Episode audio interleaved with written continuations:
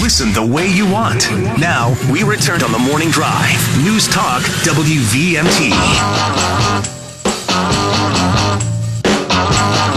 Welcome back to the morning drive, everybody. Kurt and Anthony here on this Monday morning, and joining us in studio as he does every month, it's the National Republican Committee man for the state of Vermont, Jay Shepard. Good morning, Kurt. Good morning, Good morning, Anthony. How Good are you morning, guys? Good morning. We're doing well. Yeah. So, Jay, what are you thinking on the not quite the eve, but pretty close? A week from today is the Iowa caucuses. New Hampshire right, be- right behind it, eight days later.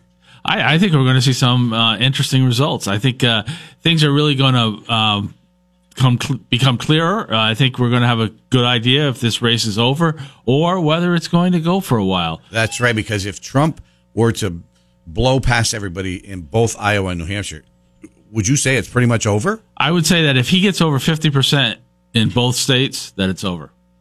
Uh, I think, you know, we always question everybody loves polls or hates polls depending on what what they are. Uh, they haven't been very accurate for a long time. Uh, we, we've looked at the polls in Iowa. Uh, they haven't been right uh, before the caucuses. Caucuses are a crazy thing. Uh, so we'll find out. We'll find out for sure when people start to vote. Two different ways of voting, you know, the caucuses versus the primary.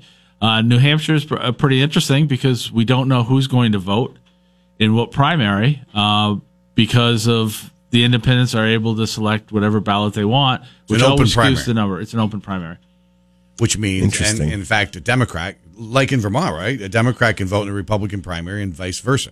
Exactly. They choose to. Exactly. And it really skews the results. I mean, it really allows outsiders to kind of play in your in your game and kind of select uh, who who's going to win and who's not. So, do you think uh, now, uh, in in your opinion, um, do you think it's going to be? It's either going to go one way or the other. The out, outsiders are going to come in and vote for Trump because they they they think that that's that's the person Biden can beat. So the Democrats are going to vote for Trump, or do you think that there's a lot of people? Uh, they're going to cross the independents, not Democrats. The independents are going to cross because they like, say, a middle of the road person like Nikki Haley, uh, and and uh, or Chris Christie because he's anti-Trump. What do you think? Which do you think is potentially the the the more likelihood of an outcome? I, I think uh, that the more likely the outcome is that the independents, truly independents, will probably go for a middle of the road candidate like Nikki Haley. I think you're going to find the anti-Trump people, uh, the Democrats that cross over to play in the game, will probably be voting for Chris Christie uh, because they continue to want him in the race. If Chris Christie is in the single numbers, you know he's not going to become relevant any longer. Uh, he has said uh, that he is staying in through the convention because anything can happen in this this race uh, with all the things that are going on with the former president. So he's he's going to be in whether he does well, whether he does three percent or whether he does twelve percent. Uh, he's in through the long run. It'll be interesting uh, where the, the second place. And one of the things we've, we're learning very much is to watch Donald Trump's campaign. Early on, he was after uh, Governor DeSantis every single day, hammering Right. him every single day. Right. And I was at an event where he shared that, and somebody asked him the question, "Why are you so nasty? Why are you so mean towards DeSantis?" And he said, "Well, he's number two. Yeah, Well, now we see it switched. Yeah, now he's on to Nikki. Now he's after Nikki Haley, uh, which kind of tells you what the internal polling say. Right. Uh, you know, there was one poll showing her within striking distance in New Hampshire. But again, the polls don't matter. Uh, Ted Cruz was number one in 2016 in Iowa going into the caucuses. that's right. Uh, I, I should take, take that back. Donald Trump was number one in the polls in Iowa before the caucuses. Uh, Ted Cruz won the caucus. But we also have to keep in mind that you know the results of the caucus don't always matter because I don't remember President Cruz, President Huckabee, or President Santorum. Right. Good point. now, Jay, and by the way, we're talking to Jay She- Shepard, Vermont's Republican National Committee man. If you have a question for Jay, give us a call on the McKenzie Country Classic Hotline, 888-414-0303, whether you agree with him or disagree with him. Uh, now, because Jay takes on all comers, right? I I love it when somebody disagrees with me because they need to learn. and, and if we don't give if we don't give you the opportunity to understand your mistakes, then how do you become a better person for it? and I think that's my only criticism of uh, President Biden isn't because it's I'm nasty or I'm mean. I'm trying to help the man grow. I mean, he's been wrong about so many things that if we can get him to change one thing, you know, close the dang border. Well, eight million people's not that many, Jay. You know, and they're friends of his. It's only uh, it's only sixteen times the size of Vermont. So close the border, do something with foreign policy, you know, do something about ships being attacked, do something about Yemen, send a message to China, let them know, do something about the price of food and gas. Oh, we're all excited. He's lowered the price of gas. Well, that's like the guy who burns, sets your house on fire and then comes in with a fire extinguisher. You know, he's not going to put the whole fire out with that fire extinguisher. He's not going to get us back to where we were when President Trump was our president. Now, let me ask you this, Jay. You mentioned that, and we had the Lieutenant Governor Dave Zuckerman on Thursday, and he was asked about that very issue, and he said, uh, "Look, inflation is not Biden's fault." He said this has been a worldwide phenomenon ever ever since the pandemic, for a variety of reasons that he stated, and he said so. Inflation was going to happen. Uh, Republicans are seizing on that issue but it's it's actually under control now. Uh, and it's and it wasn't Biden's fault to begin with. So, what do you say to that? I uh, I mean, I I like Dave Zuckerman. I think he's an interesting guy, and if you want to have some fun for lunch, I think he's a good guy to have fun for lunch. But I'm not going to take economic advice from a socialist. Uh, and some guy who is raising far, you know, raising some animals on a farm. I'm not saying he doesn't know anything about it, but for him to, you know, inject that, you know, he's this expert on inflation and he understands how all that works no, I'm going to have to pass on that one, David. But I, if you want to talk about carrots, I'm more than happy to have that conversation and respect your views on carrots. All right. There we go. Wasn't pulling any punches there. okay. So uh, I'm going to run this theory by you because I'm a conspiracy theorist. Or maybe maybe it is maybe it's just blatantly obvious at this point. So we've got uh, we've got unelected officials in Maine uh, taking uh, potential, uh, not potential, people running for president off the ballot. We've got, you know, in, in Colorado, they had a, a, they didn't actually have a trial. I'm not sure how. Anyway, the point being is, uh, this unelected official uh, in Maine has spent time at the White House doing selfies with Joe Biden. Now she goes to Maine. She takes Joe Biden's opponent off, and they want it to go. They want it to go to the Supreme Court so they can say, We've got to change the Supreme Court. This MAGA Supreme Court's ending democracy. They're tr- this whole thing is pre-planned. Well, I want to correct you a little bit, Anthony, on one thing. You, you say you might be a conspiracy theorist. Most of all these conspiracies that have happened over the last 50 years have become true. I, so I, maybe yeah. you're just predicting and you're understanding things ahead of time. A couple of things here. One is they're using the insurrection clause in their constitutions to uh, deny President Trump from being on the ballot. First of all, who has been charged with insurrection in this country? Who's been uh, convicted of insurrection in this country? Not one January 6th person who was protesting at the Capitol has been indicted in insurrection charges. Right. So there is no insurrection. They haven't even been indicted. They haven't been charged any of that. This uh, Secretary of State in Maine, wonderful. She's raising all kinds of money for a future run. Mm-hmm. So if you look at, if you want to really, and she know, ran against Susan Collins, right? Yes, and she's going to run again for governor or against Susan Collins. So the, the, real goal of all these people is to get their name in the headlines and to raise money. And who's the easiest target? President Trump and sure. Republicans. So I'm kind of I'm tired of this money grubbing people who don't know the law that exerts authority in unelected positions, and that really needs to change. Yeah, I think, and I think that the push is is hard, and they're going to do whatever has to happen. So it goes to the Supreme Court, and if the Supreme Court isn't unanimous, they're going to scream bloody murder that the Supreme Court, like ABC News, uh, one of the one of the uh, correspondents today said the Supreme Court is injecting itself into the election. Well, they, they stayed out of it in you know the 2020 election and, and deemed the the right result, let the right result happen when President George W. Bush was elected. And I'm going to be one of those screaming too if it's not a unanimous decision. Because there is nothing more clear than the fact that you cannot deny somebody access to the ballot because you don't like them. Now, I'm going to point out right now, we just made news that Jay Shepard agrees wholeheartedly with the governor of California, Gavin Newsom.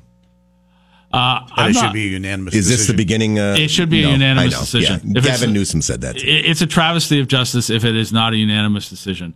And I think what you're going to find out is that the majority is right, and whoever is the outlier in this decision certainly is not following the, in case law and not following history in this country. And Jay doesn't. All this just seems to help Trump. Just seems to solidify him. Gets people more behind him as sort of a martyr. That hey, if the Democrats are going to go after him like this, try to keep him off the ballot, all these indictments, they seem to rally around Trump more than ever, and it's taking the oxygen, isn't it, out of all the other Republican candidates to some degree. It, it really does because you know the one good thing about America and especially Republicans is that when we see injustice out there, we want to protect it and we want to fight against it. We want to make sure that we're not allowing bad things to happen to good people. And I think even if uh, President Trump is not your first choice, what what's happening to him and what they're doing to him is a total injustice, and we really need to do something about it. All right. Well, we're going to take a quick uh, two minute break, and we will be back with Jay Shepard, the McKenzie. This is the Morning Drive on FM 96.3 AM 620. News Talk WVMT. Welcome back to the Morning Drive, everybody, where we're continuing our discussion now with Jay Shepard, Vermont's National Republican Committee man. If you have a question for Jay, give us a call on the McKenzie Country Classic Hotline, 888-414-0303. And, and of course, we know the Iowa caucuses are a week from today. New Hampshire is right behind that eight days later, so it's really going to start to uh, percolate now for sure. Voters are going to start to weigh in. And Jay, I want to ask you this. So, Nikki Haley appeared to be surging, and maybe she still is. But I want to ask you this: there was a poll that came out that had her within it was thirty three twenty nine. At least one poll in New Hampshire. And I know you said the polls don't matter, but there was a poll that had her surging in New Hampshire, and and some thought that she was surging in Iowa. But then she had this this uh, person stood up and asked her about the Civil War. Kind of an odd question, but they asked her about the Civil War, and she went on this kind of uh, monologue, but she never mentioned slavery, and that turned out to be a big issue in the press. And of course, Chris Christie and DeSantis both hit her hard on it. Um, the second thing that she said, which was a little bit odd in a way, was in New Hampshire, she said, Look, Iowa's going to be voting, and then you people here in New Hampshire all get the opportunity to correct what the people in Iowa did. And DeSantis really nailed her on that one. Do you think those two were missteps, first of all, and personally? And then do you think that it's going to hurt her in either state? Well, I, I don't think it'll hurt her in either state. And, and are they missteps? Every every day, a candidate will say something that the press or the opponents will be able to attack. I think she was being very accurate in terms of the the voting in Iowa and New Hampshire because I think DeSantis has the lead in Iowa. Uh, if you're other than Trump, and I think you're going to see that he's worked it harder. He spent more money there. He spent more time there, more effort in Iowa. Uh, and I think Nikki was hedging her bet a little bit in terms of I need New Hampshire. That I don't think I'm going to do that well in Iowa. And I think you have somebody coming on and talk about the Iowa caucuses on Wednesday. Uh, and, and they'll explain how the process works. And I think you're going to see some momentum. You're going to see some people shifting away for the anti-Trump people will start getting together and look around the room and see where they can make an impact and where they can make a difference. So she's very worried about that. Uh, some of the things she's talked about in New Hampshire, she talked about, you know, it's different and you campaign differently in Iowa than you do in New Hampshire. And, and that w- was an accurate statement on her part that was, she was taking apart a little bit about that, saying, I'm a different person in Iowa than I am in New Hampshire. But the reality is that you do campaign differently. It's a different way that they vote. It's a different way of reaching the people. You spend more money on the airwaves in one state than you do the other. Uh, your caucus goers, your commitment, you know who's going to be voting in Iowa. You don't necessarily know who's going to be voting in, in New Hampshire. So all of that's true. And in terms of the, the slavery comments, uh, I think it was a mistake on her part. Uh, I didn't think she thought through it. I think when you're from the South, you, you, I think a lot of people know that the Civil War was dominated by the slavery issue. I think she was trying to show that there was more to it than just that uh, and left out what she assumed everybody agreed on that slavery was the biggest issue and the reason for the Civil War. I mean, it kind of, I know she didn't intend it this way, but it kind of made it sound like when she talked about states' rights, some people looked at that as if she was saying states' rights to keep slavery. I know she didn't mean it that way, but it really it wasn't good. But that's kind of what it was. It was a states' rights issue. This Oh yeah, but you don't want to be sound like if you're going to be president that you thought that was okay for states' rights to to have states' rights that meant you could keep slavery. Oh yeah, I didn't I didn't perceive her saying that. I but I didn't think I didn't think it was that big a deal not mentioning slavery in, in, until you hear this whole uproar. I, I, I, I think you got to mention slavery first. If you're asking about the Civil War, the first thing out of your mouth should be slavery. I, I agree with you, Kurt. Uh, it was about slavery. You have to talk about slavery. Yeah. If you don't, you're, you're missing the boat. You can make some assumptions. You can make some mistakes, and, and that was not good for her. But getting back to s- slavery a little bit, you know, back in the, in the early 1800s, you know, I compare it to the abortion issue. It's right and wrong. Uh, so what what were we supposed to do in the 1800s? Just let it go because it's unpopular for Republicans? They're saying the same thing now about the abortion issue. Oh, Republicans, let it go. It's not a winning issue. We can't let it go. We can't let it go that we allowed women didn't get the right to vote until the last century. You can't let things go. There has to be the you need to stand up for what's right and what's wrong. And some of the Democrats are you know, saying we're going to win this issue, so you Republicans need to sit down, or you're going to lose badly again. And I'm hearing it from Republican leaders around the country as well. Stay away from the issues about right and wrong, good and evil, and we have we have to speak out about what's right. We can't say, you know, what's going on, you know. People have always, you know, hated the Jewish people. Well, just let it go. You know, it's going to continue to happen. We can't sit back and just let it go. We can't sit back and let things that are truly evil and just let them go. So we need to speak out as Republicans. You need to take a stand as a Republican and fight for what you believe in because it is what's made this country great and it's what's made civilization great. You can't just say, well, you know, you know, over 2,000 years ago, this Jesus guy was walking, you know, let it go. You know, he was taking a, a bunch of heat, you know, you can't let it go. You need to fight for what you believe in. You need to speak your mind. And they are not conspiracy theories. There are conspiracies out there. I've seen them firsthand. It's just that when you're called a conspiracy theorist, you are probably just ahead of the curve because it's Like, happening. Anthony, you're Anthony's liking your your language now. I, uh, but yeah, so you're willing. I, I listen. I totally get your principled belief on abortion. I I totally understand you and others who believe so strongly in the pro life position. But so you're willing to have Republicans because it looks like that issue is has clearly going to hurt Republicans.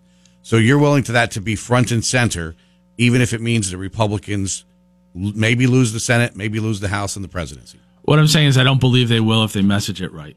I, I think you're talking about states' rights issue, Anthony. You brought that up first. We need to be out there speaking the truth. And I think if you speak the truth and you say it with compassion in your heart and dignity, then you are going to bring people to your side. We can't be all over the place on this issue, on any of these issues. We need to speak our mind, speak our heart, and be firm in our convictions and not let them up.